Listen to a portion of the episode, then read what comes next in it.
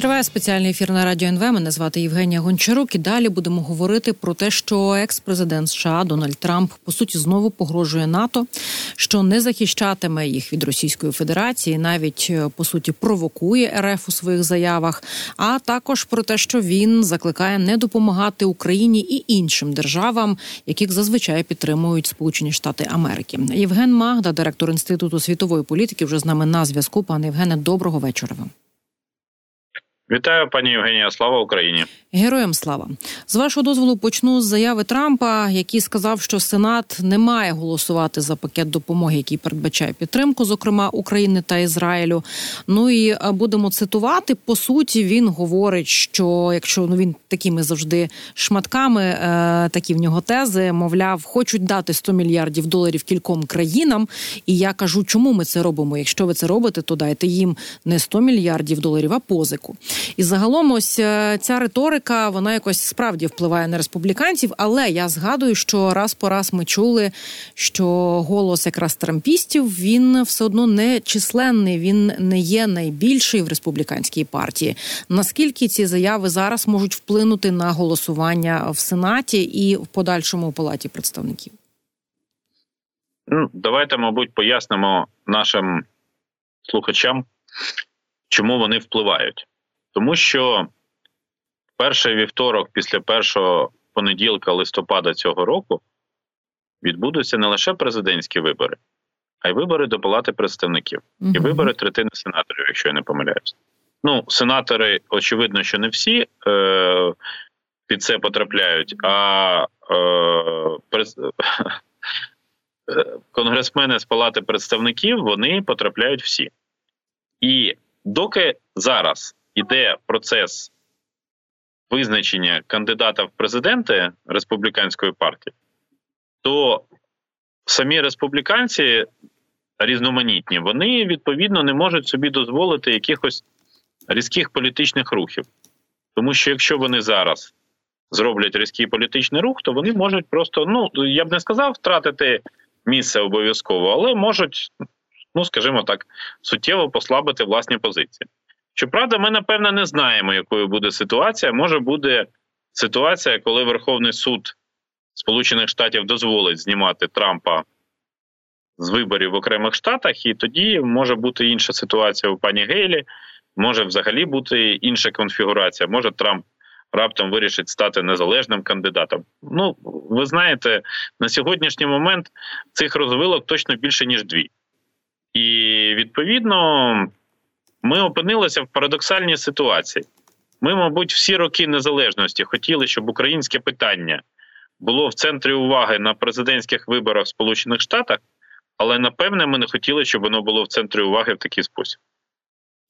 Є така історія, е, і все ж таки уточню у вас е, наскільки, на вашу думку, зараз якраз ось ця політична складова, ну по суті, може знову в глухий кут поставити голосування і на рівні сенату, і на рівні палати представників, тому що я чесно скажу, налаштована була доволі песимістично, але от після того як не так давно ми побачили позитивне голосування, наскільки я розумію, за проект ось такого закону закону про власне підтримку і Україні, і Ізраїлю. Там здається, зашито не лише ця допомога. Я подумала, що можливо такі шальки Терезів перехилилися на нашу користь. Ви розумієте, що питання дійсно в тому, що це справді чисто політичні заяви. Я знов таки поясню власну логіку. Вона полягає в тому, що якщо Трамп відмовляється і закликає не, не фінансувати і Ізраїль, то це дійсно суто політичні заяви з політичним підтекстом. Мені складно собі уявити кандидата в президенти Сполучених Штатів, який свідомо бере курс на те, щоб посваритися з Ізраїлем, з єврейською діаспорою, єврейським лобі в Сполучених Штатах. Ну, давайте скажемо, що попередні 75 років е, взаємодії Ізраїлю та Сполучених Штатів заперечували цьому принципу. А до речі, чи схоже вам це на певну таку політику ізоляції? Ну про це час від часу навіть вже говорять, е, і що це такий, знаєте, і інший справді маятник хитається в інший бік, от залежно від зміни президента, наприклад, що за Трампа, от знову ми ця країна може хитнутися в цей бік. Така загроза безумовно є, адже Сполучені Штати президентська республіка, і саме президент визначає зовнішню політику. Ну він буде призначати державного секретаря і говорити про багато речей. Але у нас на сьогоднішній момент є тільки одна база порівняння: президентство Трампа в 2016-2020 роках. І трагедії, в принципі, не відбулося.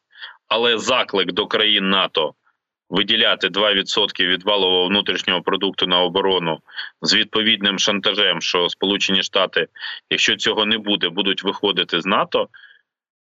Він був і відповідно, е, я думаю, що Трамп, ну і Трамп і його команда. Ми ж розуміємо, що будь-який кандидат в президента він не просто робить якісь заяви, тому що він так хоче, а тому, що це під цим має бути певна соціологічна база, певні соціологічні оцінки, і відповідно він себе так почуває і відчуває.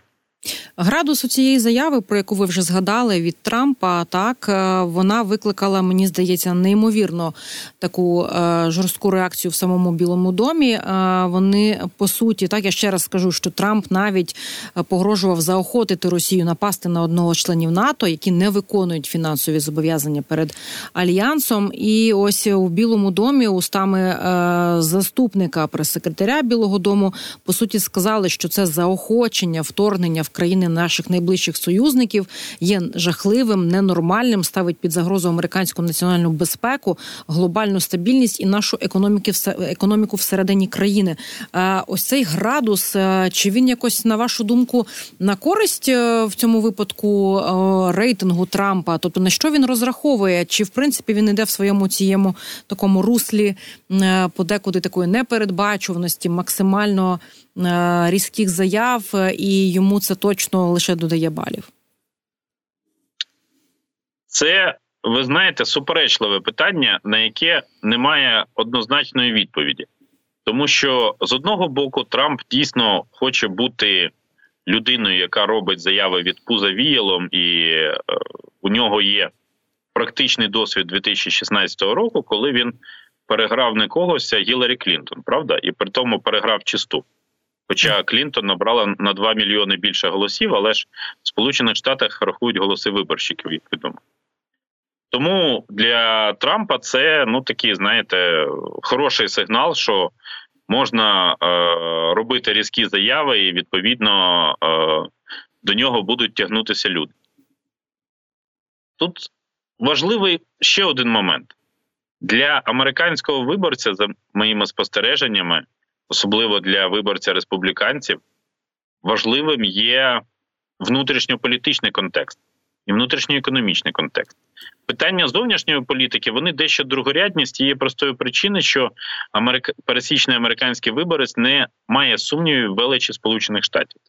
Тобто він не має сумнівів в тому, що Сполучені Штати його захищають, Сполучені Штати зможуть зробити так, як потрібно і Сполучені Штати, в принципі, спроможні залишатися лідером сучасного світу достатньо великий час. І це е, ну, справді вагомий момент, і я думаю, на нього треба звертати увагу. Трамп зараз, я думаю, все-таки він перебуває в стадії з одного боку, вже йдуть президентські вибори. Ну, по суті, вони ж правда йдуть.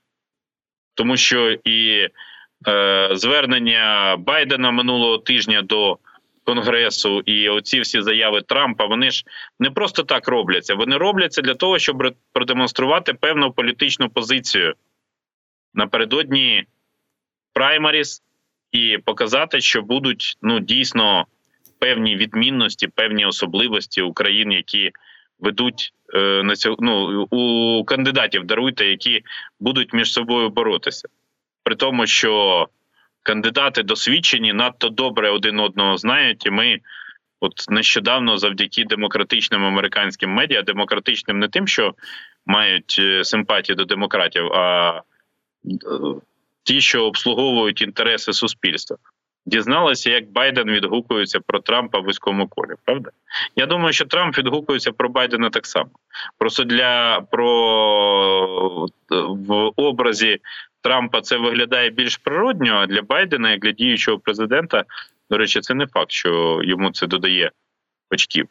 І я взагалі впевнений, що логіка Трампа на сьогоднішній момент, вона логіка його заяв, логіка його публічних тверджень, вона підпорядкована саме тому, щоб він ставав більш рейтинговим кандидатом, тому що він не може на сьогоднішній момент виключити ситуацію, що його будуть виключати в якихось штатах списків, і там ну він зразу може викреслювати виборщиків.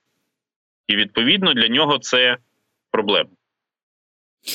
Я ще хочу до вас е, з таким запитанням звернутися, пане Євгене. Ем, я раз по раз чула, що е, у Байдена, мовляв, є план, ну або принаймні він повинен е, зробити все можливе, щоб в разі, якщо не він переможе на цих президентських виборах, ну якісь закласти запобіжники, аби Україна не залишилась без допомоги від США. Хоча по суті вже зараз дискусії всередині нашої держави ведуться в контексті, що буде, якщо ми лишимось без цієї допомоги такий шанс е, вже доволі на жаль високий. Е, що ви скажете про імовірність ось якихось справді таких запобіжників? Що би це могло бути, чи це нереалістично?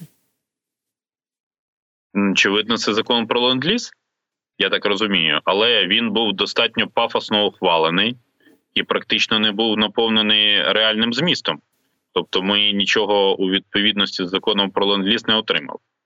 Якщо дійсно адміністрація Байдена хоче створювати якісь запобіжники, то я не зовсім розумію, чого вона чекає. Тобто, які аргументи? Те, що е, через недоотримання допомоги гине більше українських захисників і мирних мешканців України, я не думаю, що це хороший аргумент. Я думаю, що це промовистий аргумент на користь того, що ми маємо подвоювати, потроювати наші зусилля для того, щоб цю допомогу, зрештою, отримати і боротися за неї максимально інтенсивно.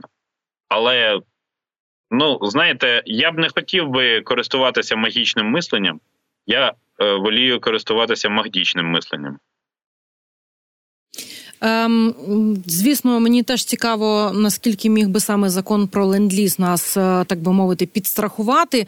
Побачимо, справді він в якомусь такому завжди е, в підвішеному стані, і завжди якесь недорозуміння, навіть в медіа подекуди не дуже коректно власне потрактовують, що це за документ, і е, його пролонгація теж була, як ми пам'ятаємо, е, під питанням. Е, хочу вас ось ще що поточнити, повертаючись до того. Ем, що Трамп готує в разі чого Україні, мене дуже напружила інформація про Такера Карлсона. Це власне пропагандист, інакше я думаю, і не не можна його називати, який е, провів розмову з диктатором Путіним, подав це як інтерв'ю.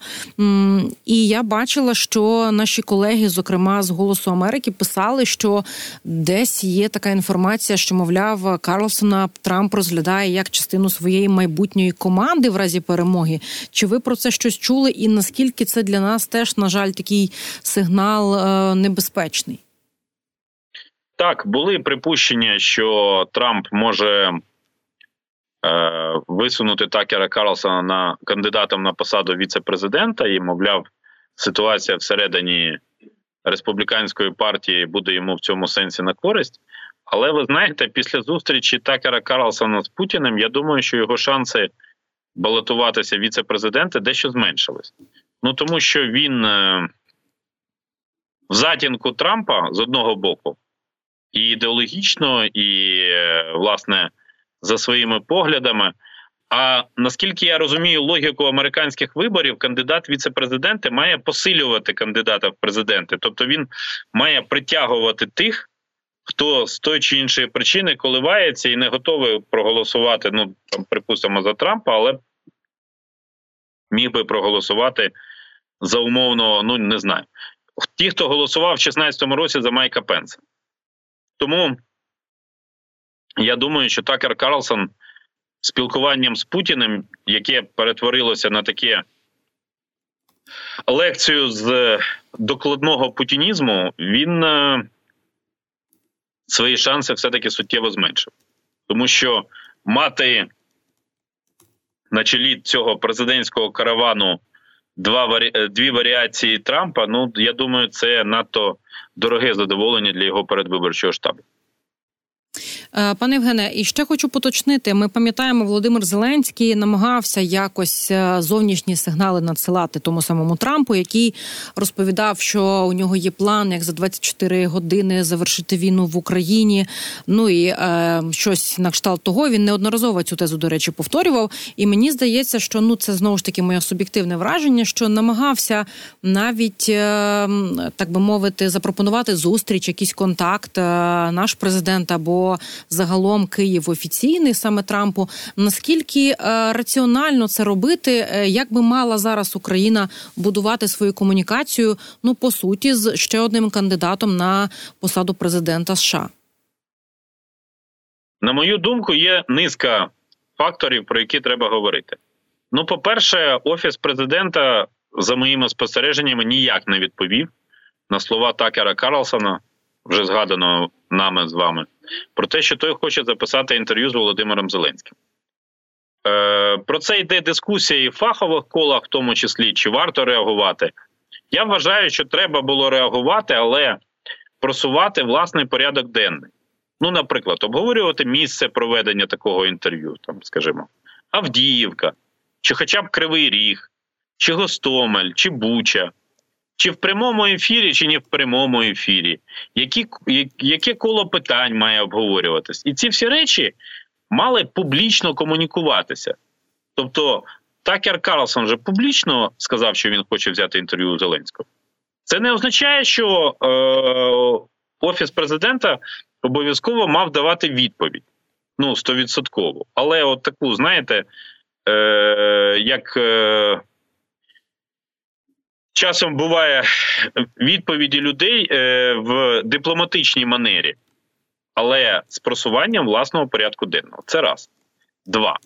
Якщо ми хочемо говорити про е, якийсь діалог з Сполученими Штатами, то боронь нас Боже робити зараз вибір на користь демократів чи на користь республіканців. Ми маємо демонструвати готовність вести діалог з обидвома політичними провідними партіями. Якщо зараз при, приїхала до Києва двопартійна делегація Конгресу, то було б логічно, щоб до Вашингтону відправилась делегація української влади і української опозиції. Це не складно насправді. Але я про це говорю з грудня минулого року, коли там двічі їздила делегація на чолі з Андрієм Єрмаком. І за дивним збігом обставин вона нічого не виїздила. Так може треба міняти формат, а не персоналі? Ну, в даному випадку. Розраховувати, що Трамп кине все і буде шукати зустрічі з Володимиром Зеленським, я б не став. Я не думаю, що Трамп забув ситуацію навколо свого імпічмента, і чим це було, було в принципі, поклик, викликано. На жаль, тому, українське питання да, там фігурувало. Тому треба бути обережним. Бо Трамп е, за будь-якого випадку, навіть якщо він буде, е, ну як би сказати, юридично дискримінований рішенням Верховного суду, він все одно залишається потужним політиком, і до його будуть мільйони американців прислухатися. Це я думаю для нас очевидно. Чи можна чекати, що в принципі в НАТО е, ми вже бачимо реакцію на такі заяви Трампа і генсек НАТО теж власне затвердив, що альянс буде захищати всіх своїх союзників у разі нападу. Додав, що ці заяви взагалі ставлять під сумнів е, та от безпеку і підвищують ризику ризики для американських і європейських військових.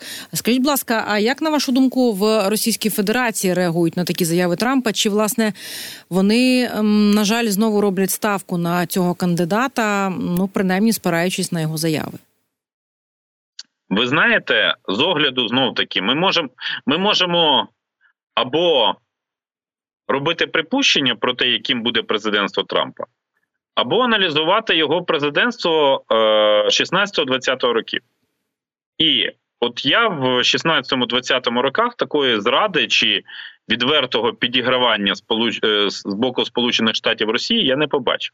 Тобто я все одно покладаюсь на те, що в Сполучених Штатах називають Deep State, і все-таки сподіваюся, що після завершення передвиборної гонки оця перетворення Great Old Party на якихось гопників, цей процес якось буде завершено, і республіканці повернуться до своєї традиційної манери і ну, свого часу антикомунізму, а в дані, в даному випадку критичного ставлення до Російської Федерації.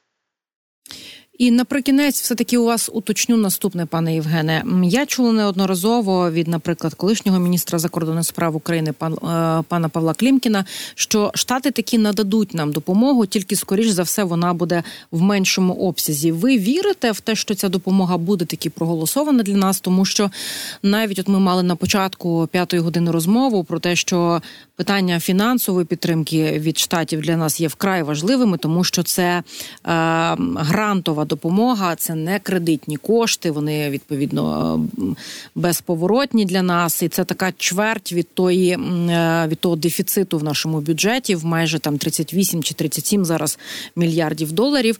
Але найбільш важливим для нас є власне військова допомога, і ми пам'ятаємо, що її е, якраз Дональд е, перепрошую Байден та закладав на рівні понад 61 мільярда доларів. В підсумку чи є у вас певність, що вона буде проголосована, хай можливо і в меншому обсязі. Враховуючи дипломатичний досвід Павла Клімкіна, сперечатися з ним було б з мого боку щонайменше самовпевнено. Але я на це дивлюсь і в тому числі технологічно. Джозеф Байден не повинен дати своїм опонентам можливість створити ланцюжок від Афганістану до України як шлях поразок адміністрації Байдена. Розумієте? Бо це для нього буде означати поразку будь-якому республіканському кандидату, кого б не обрали праймаріс і кого б не відкоригував Верховний суд. Тому я думаю, що це цілком вірогідно, але звичайно, вже після того, як оцей е, фактор Верховного суду і фактор визначення кандидата в президенти від республіканської партії буде е, вже відпрацьований.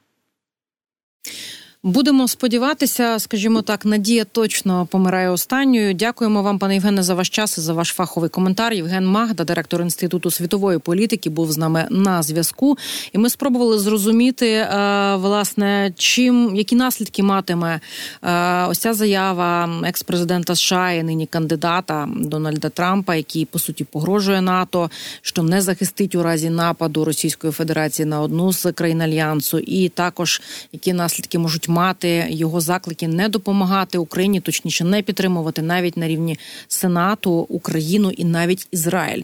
Е, про все це очевидно. Ми ще будемо говорити і в майбутньому. А поки що буду прощатися, буду завершувати ці, ці години ефіру. Для вас працювала Євгенія Гончарук. І обов'язково завтра, вже о 8 ранку, також слухайте радіо НВ. Наприкінець лише додам слава Україні.